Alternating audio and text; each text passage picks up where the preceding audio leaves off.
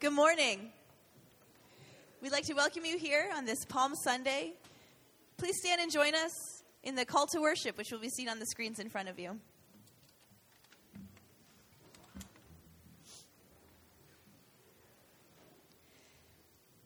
As the time came for him to be taken up into heaven, Jesus resolutely set out for Jerusalem. Long, people spread their cloaks on the Others cut up branches from the trees and spread them on the road. When he came near the place where the road goes down to the Mount of Olives, the whole crowd of disciples began, began joyfully to praise God in loud voices for all the miracles they had seen. Blessed is the King who comes in the name of the Lord.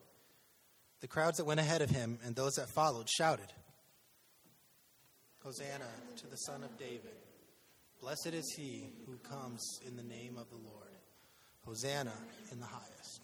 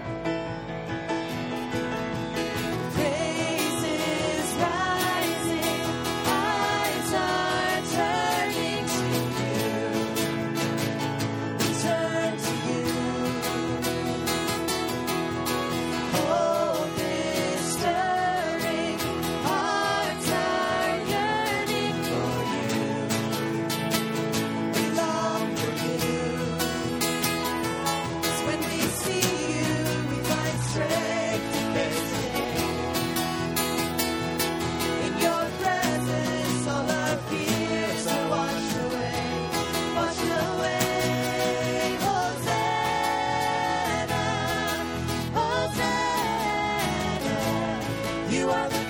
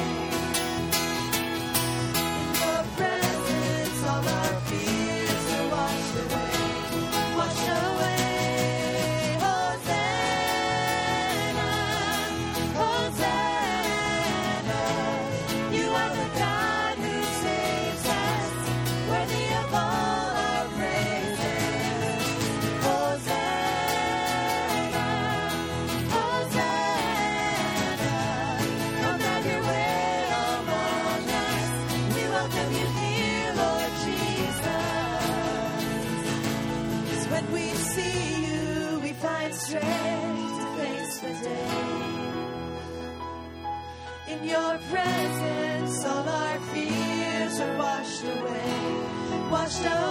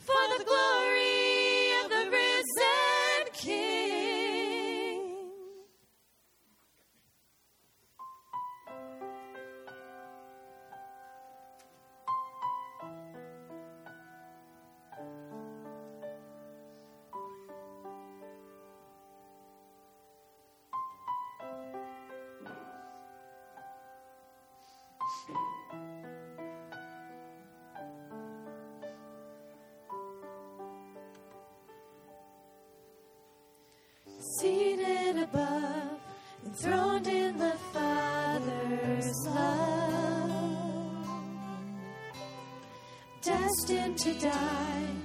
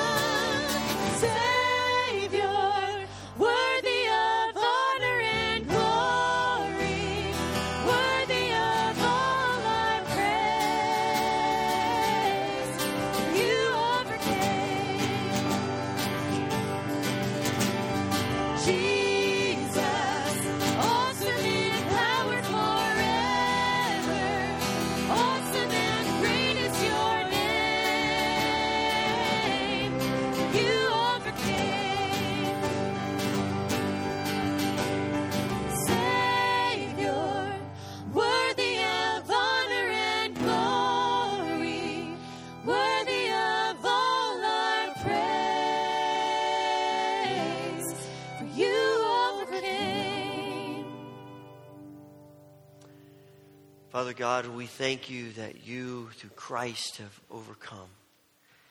And we've come today to worship you because you are the great God who overcomes all things.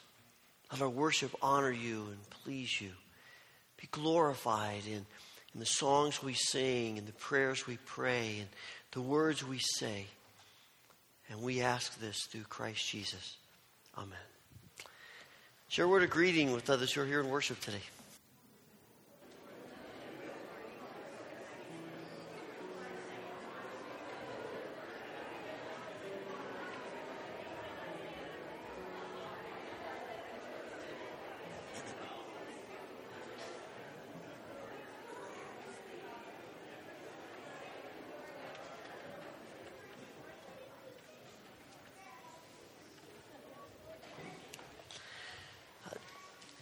Just a couple of things that uh, I want to mention to you uh, coming up this week. This is uh, Palm Sunday, as you know, the beginning of Holy Week. And uh, just notice on the back of the bulletin the list of activities, and they're described in a little more detail in the bulletin. Uh, no Wednesday evening activities this week. Thursday, uh, Monday, Thursday service at 7 o'clock. And this is a, a great time of preparing ourselves for those last few days, hours in the life of Christ. And the service has a lot of uh, sensory elements to it. And so we, uh, we invite you to join us Thursday evening, 7 o'clock here in the sanctuary. Friday, uh, we will uh, be doing again what we did last year a Journey to the Cross event in the community room beginning at 10 in the morning, and it will go till 6, and you can come and go during that time. Uh, different destinations will be set up around the gym for you just to experience uh, the, the um, passion, the the last hours, uh, the cross uh, in the life of Christ.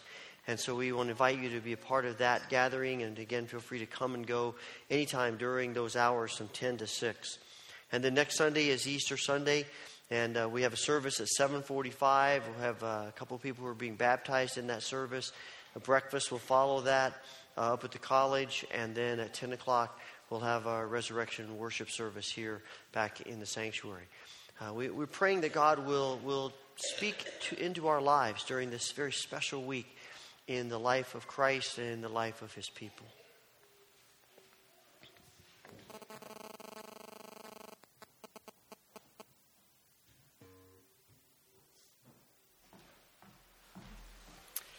The scripture reading for this morning is John 19, verses 38 through 42. Later, Joseph of Arimathea asked Pilate for the body of Jesus. Now, Joseph was a disciple of Jesus, but secretly because he feared the Jews. With Pilate's permission, he came and took the body away. He was accompanied by Nicodemus, the man who earlier had visited Jesus at night. Nicodemus brought a mixture of myrrh and aloes, about 75 pounds. Taking Jesus' body, the two of them wrapped it with the spices in strips of linen. This was in accordance with Jewish burial customs. At the place where Jesus was crucified, there was a garden, and in the garden a new tomb in which no one had ever been laid. Because it was the Jewish day of preparation, and since the tomb was nearby, they laid Jesus there. As the ushers come forward to assist us in the giving of our tithes and offerings, children ages 2 through 5 are dismissed for Children's Church, which meets on the first floor of the Christian Education Building.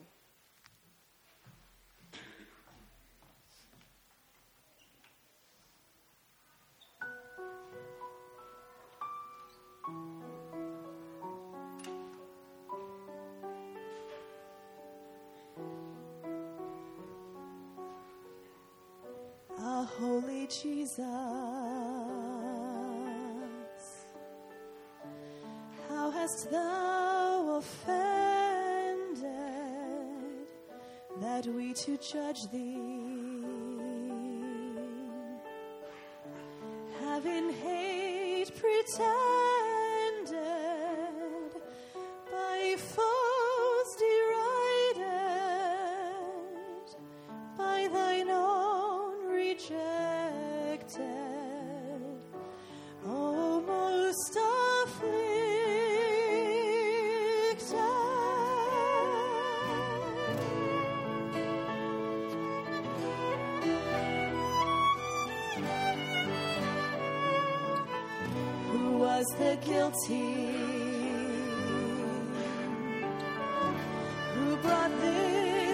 upon thee. Alas, my treason.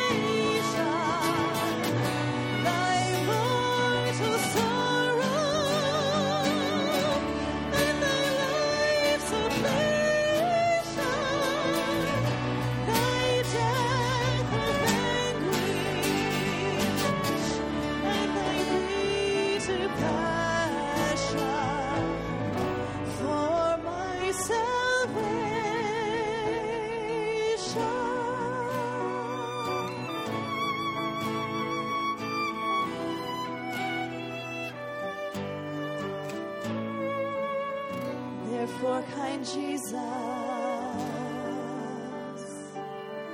since I cannot pay thee, I do adore thee, and will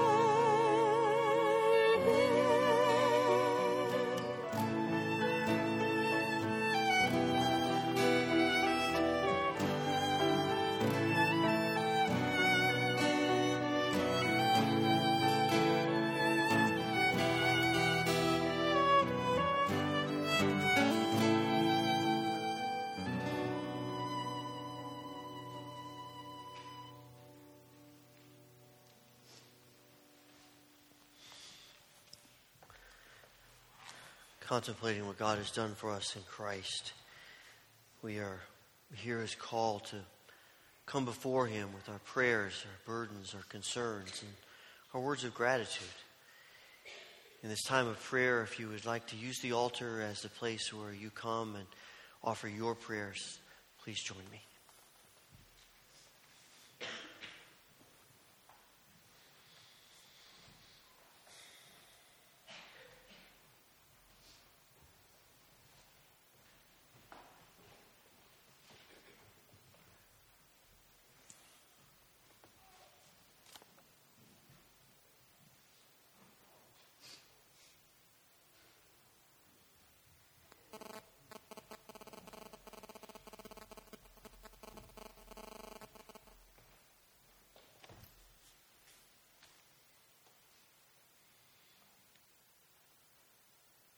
God,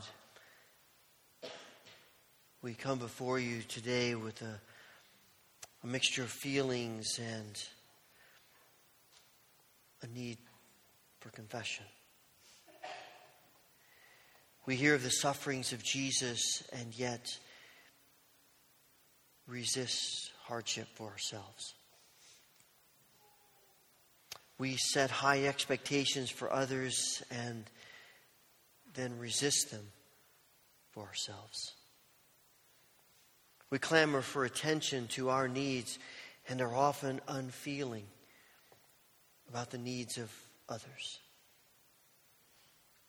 We're lenient with our own faults and severe with the faults of others.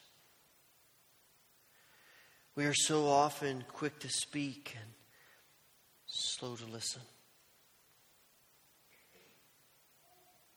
We have a tendency to judge on outward appearances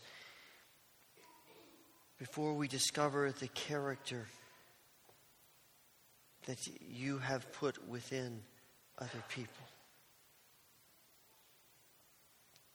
Father, we ask you to be patient with us and continue to assist us in crafting our souls and our values, who we are.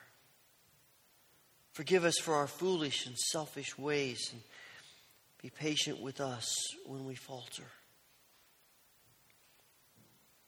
Above all, make us continually aware of your grace extended to us. Make us aware that we cannot pray and acknowledge your presence without bringing with us and bringing to you all of your children in this world. We pray, Father, for our brothers and sisters in Christ throughout the world. We pray, Father, that, that you will pour out your Spirit on each of them. And as we move into this very special week in the life of your church, we pray that your people around the world will know the power of Christ in a very new way, in a deeper way. in a way that makes us more like Christ. Father, we pray for the burdens and the needs right among us as well. We pray, Father, that your Holy Spirit would be poured out upon all who are in need of healing and comfort, restoration, every burden and concern that we feel and, sense today. And in these moments of silence, we pour out our burdens to you, knowing that you hear us.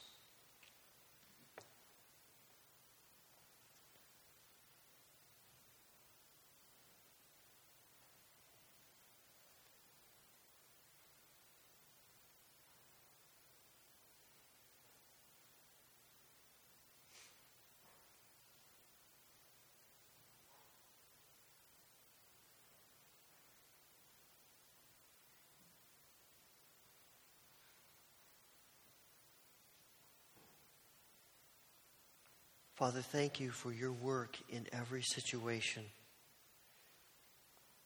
Thank you for what you are doing. The people for whom we pray. We ask that you will continue to bind us together as your people in this place. That we would be so filled with you that we continually share you with our words, our actions, our lives. And we pray this through Christ, who teaches us the model for prayer that we now pray together. Our Father, who art in heaven, hallowed be thy name. Thy kingdom come, thy will be done, on earth as it is in heaven. Give us this day our daily bread and forgive us our debts as we forgive our debtors. And lead us not into temptation, but deliver us from evil. For thine is the kingdom and the power and the glory forever.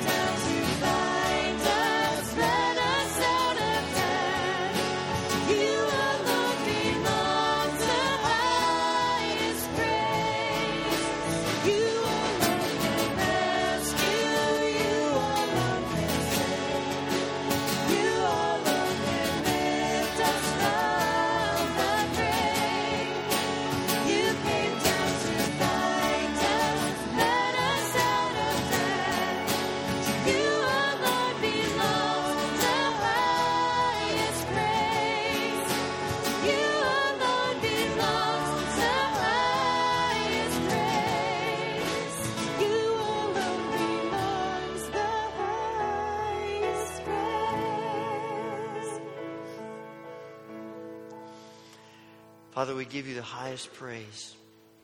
And we ask that you would continue to speak into our lives through your word. And we ask this through Jesus. Amen. Please be seated.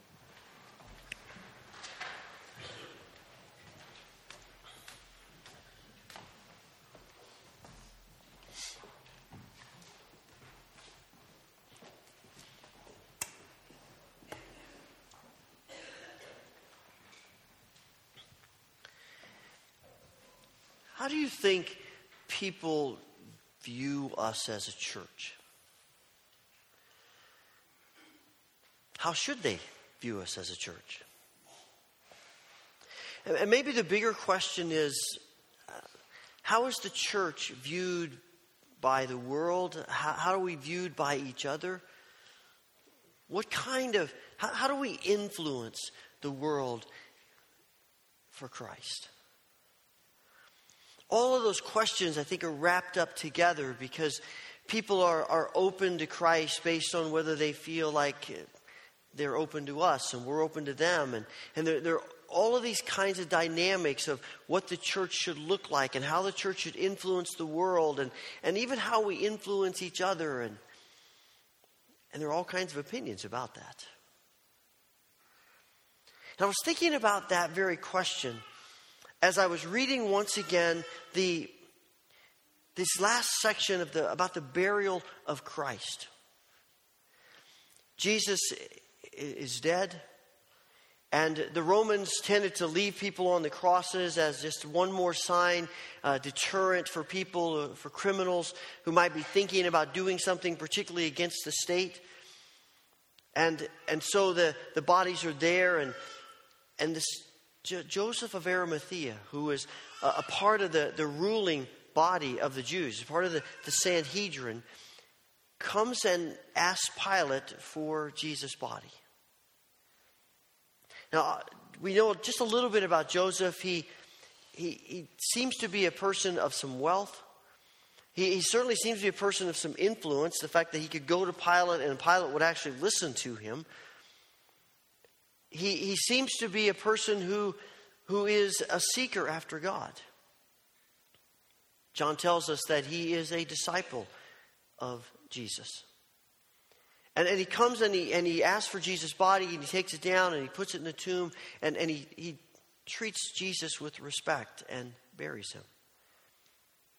But what intrigued me about this description that John gives us here is that he says Joseph is a disciple of Jesus but in secret.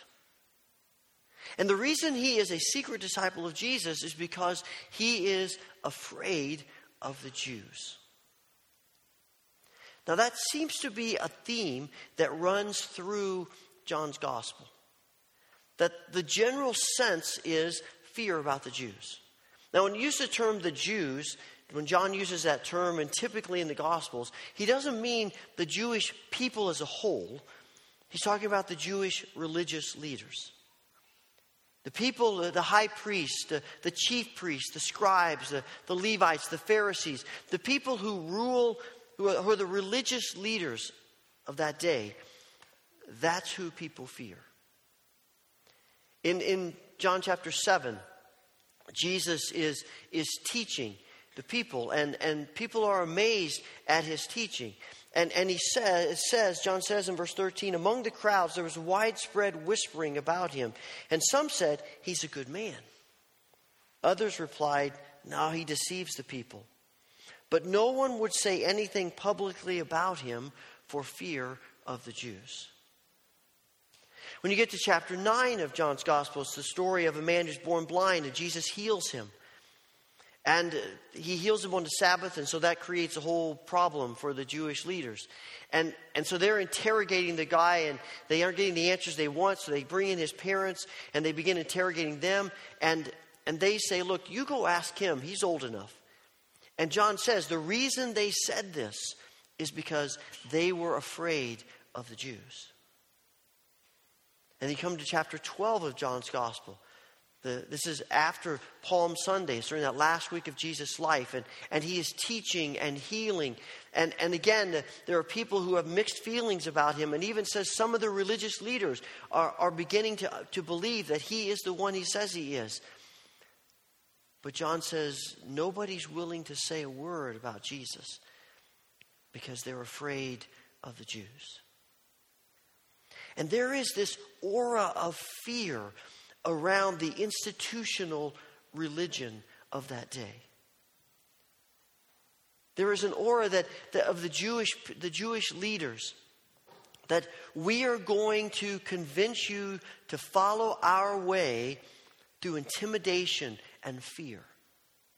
You're going to do what we want you to do. You're going to think the way we want you to think. You're going to understand God the way we want you to understand God by intimidation and fear. And that is the aura. That's how the, the religious institution of first century Palestine is viewed. Now, now, there is a difference between fearing the religious leaders and fearing God. The scriptures tell us that we ought to fear God. You go back to the Old Testament, Exodus chapter 18 uh, Moses is choosing people to help him lead the people of Israel. And, and God and says that he chose people who feared the Lord. They worshiped God, they stood in awe of God. God was important to them.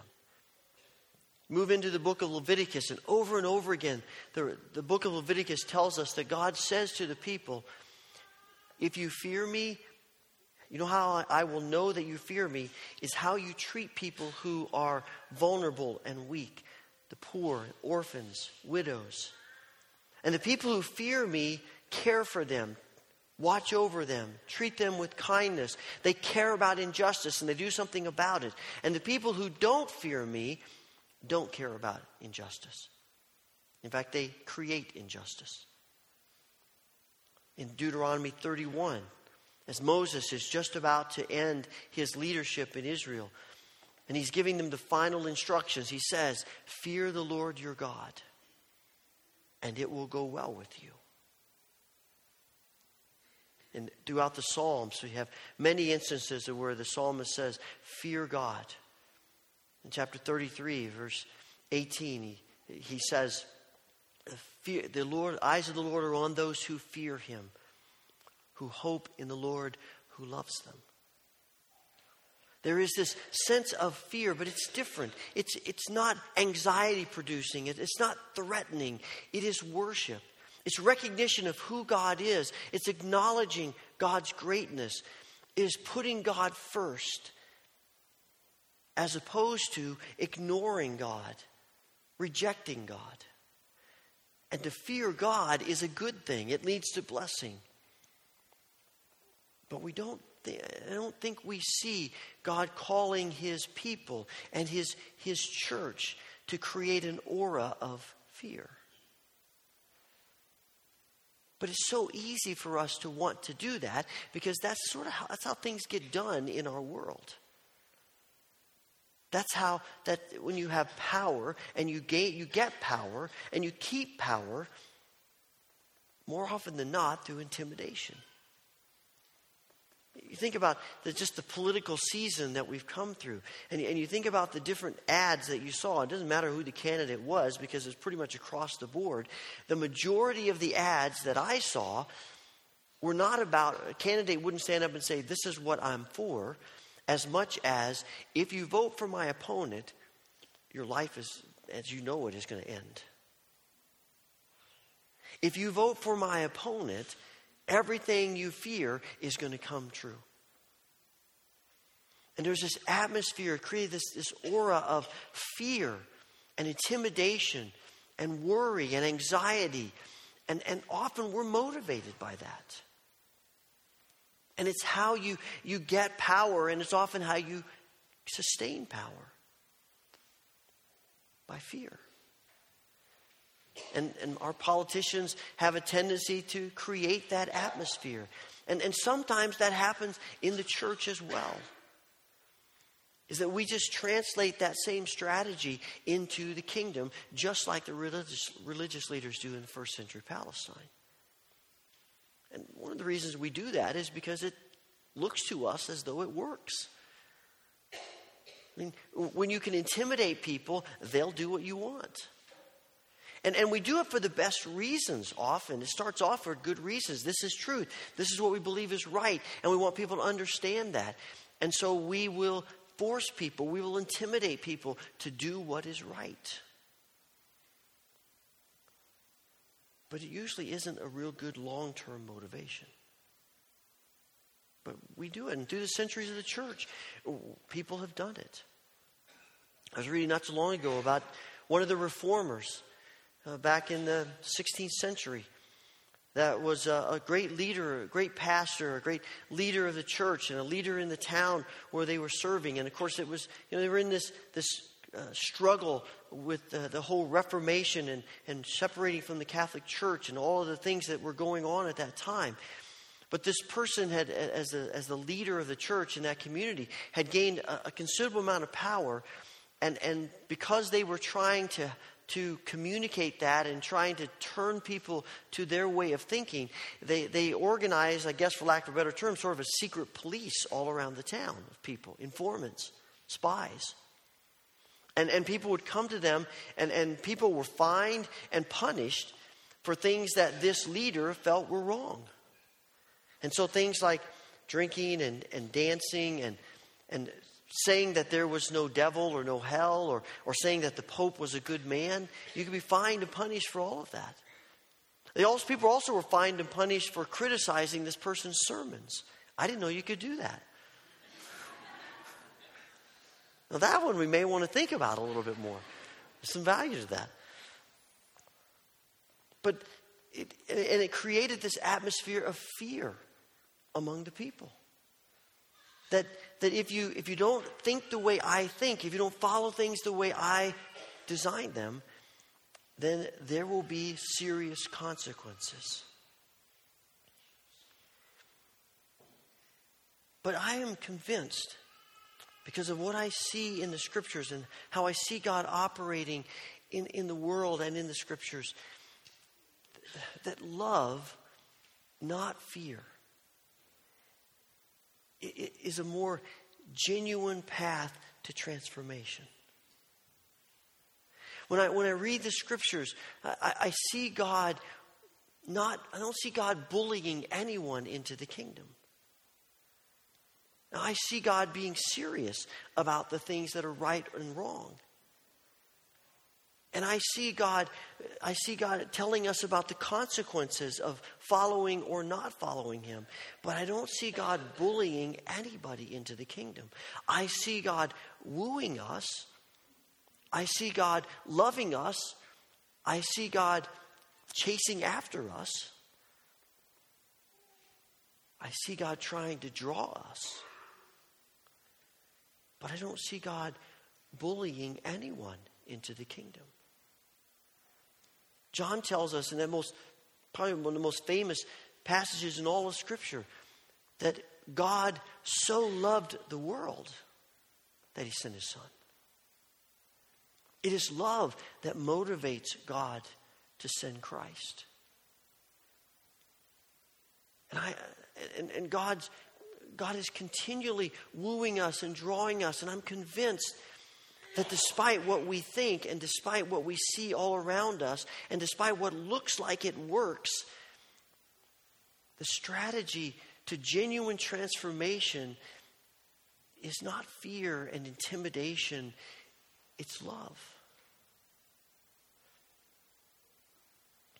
And the question then is how do we how do we create an atmosphere of love? How do we create that kind of atmosphere of, of, of love as God's people? And I think one of the things that, that we do is that we, we acknowledge individually and corporately that we're sinners that need God's continual grace. Nothing, nothing removes our arrogance, nothing removes our, our, our desire to intimidate people more than acknowledging our own needs. And acknowledging that we are where we are, any good in us at all is only because of God's grace. And, and moving forward in righteousness, moving deeper in holiness, is not becoming independent of God's grace. It is more and more recognizing our need for God's grace and depending on God's grace and relying on God's grace.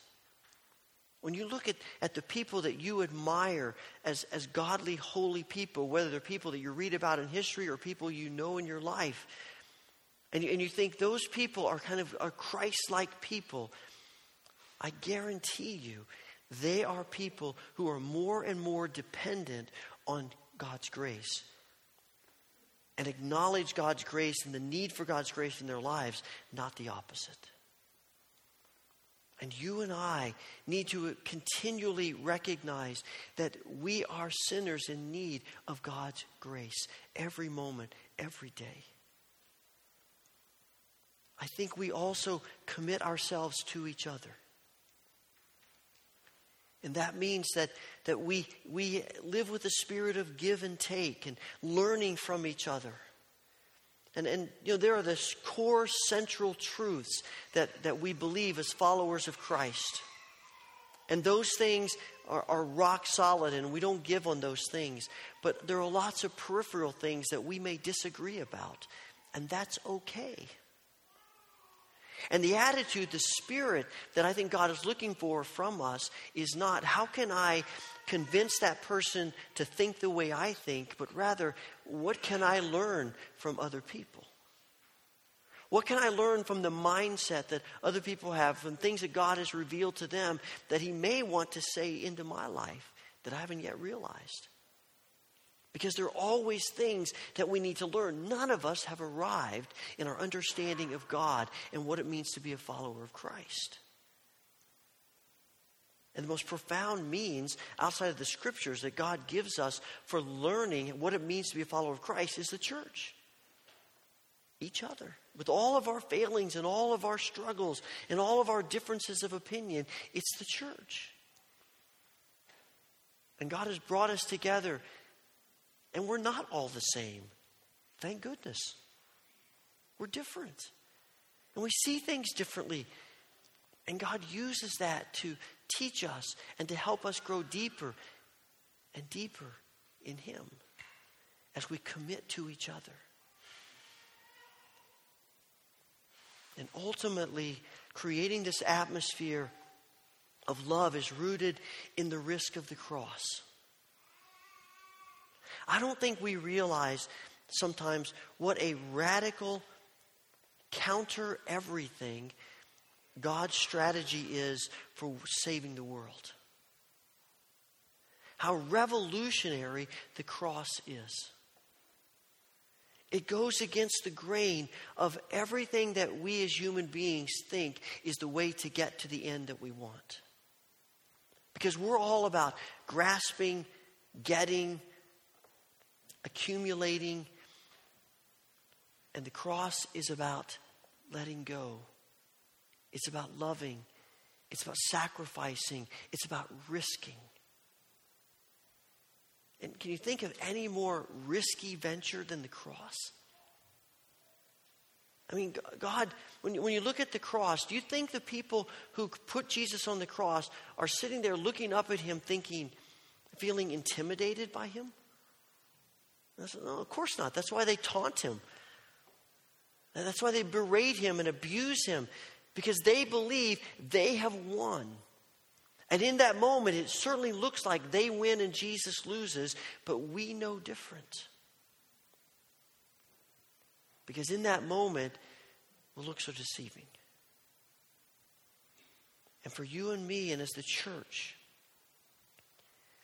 what looks like winning sometimes to us isn't. And what looks feels it looks and feels like losing to us isn't. And if God's strategy for winning the world and, and bringing his influence to bear on the world is the risk of the cross, how can ours be any different? We risk love because God risks love. That's what he keeps coming back to. He's coming back to the cross. What God has done in Christ. In this radical, revolutionary strategy for changing the world.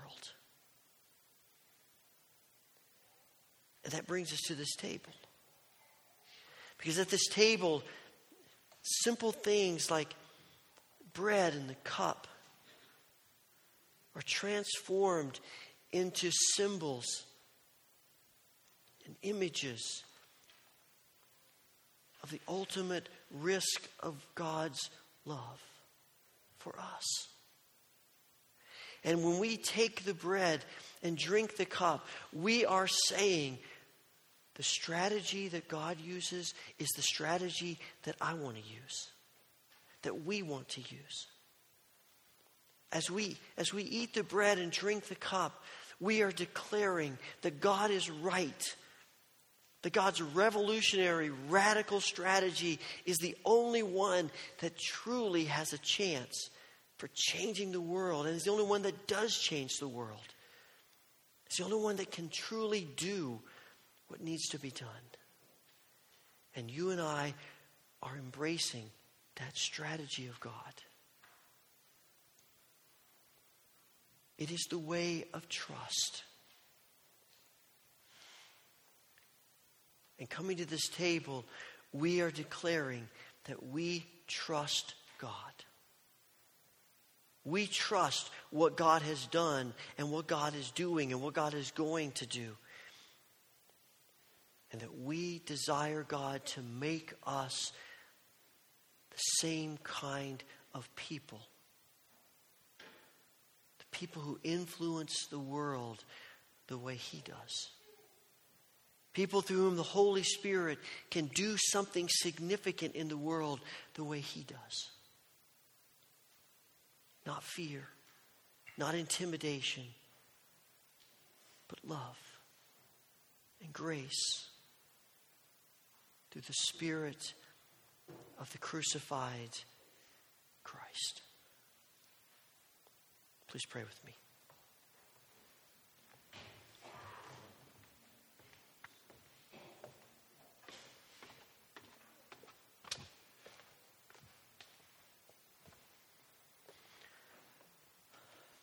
Heavenly Father,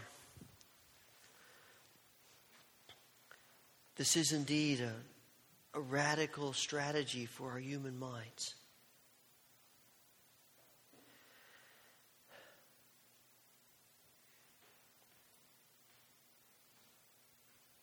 Our tendency is to take, not to give. Our tendency is to grasp, not to let go.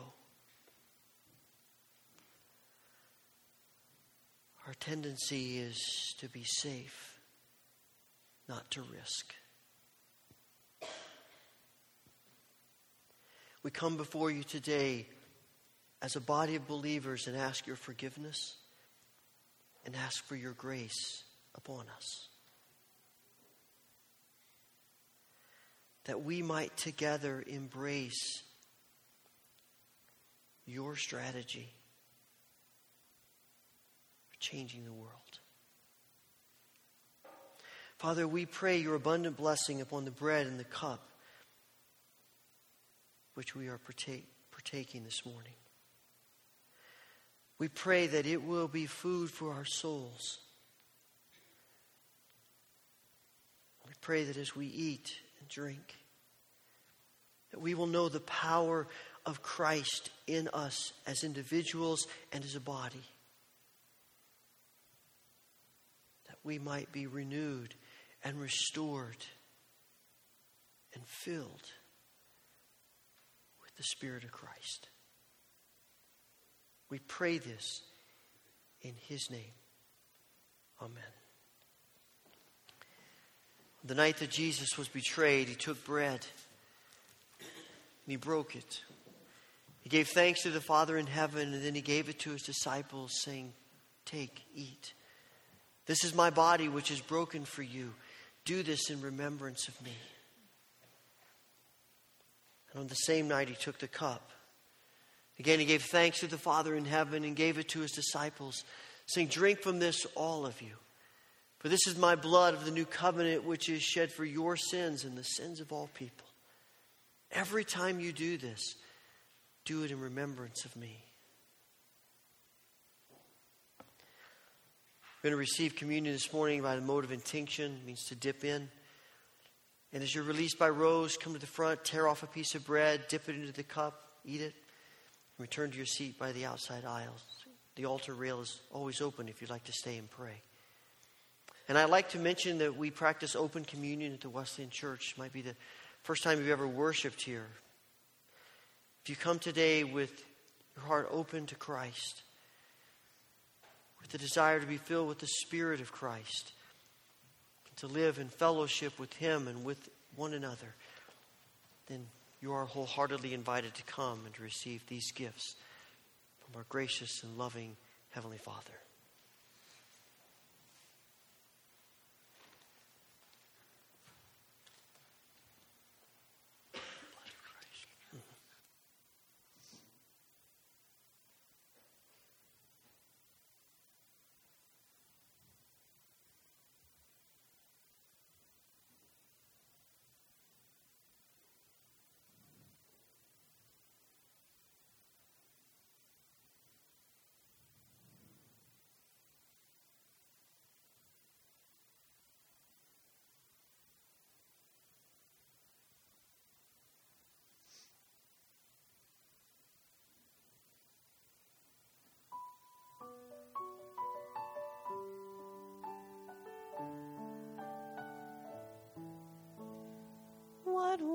Wondrous love is this? Oh, my soul. What wondrous love is this? Oh, my soul. What wondrous love is this that caused the Lord of bliss to bear the dreadful curse for my soul? To bear the dreadful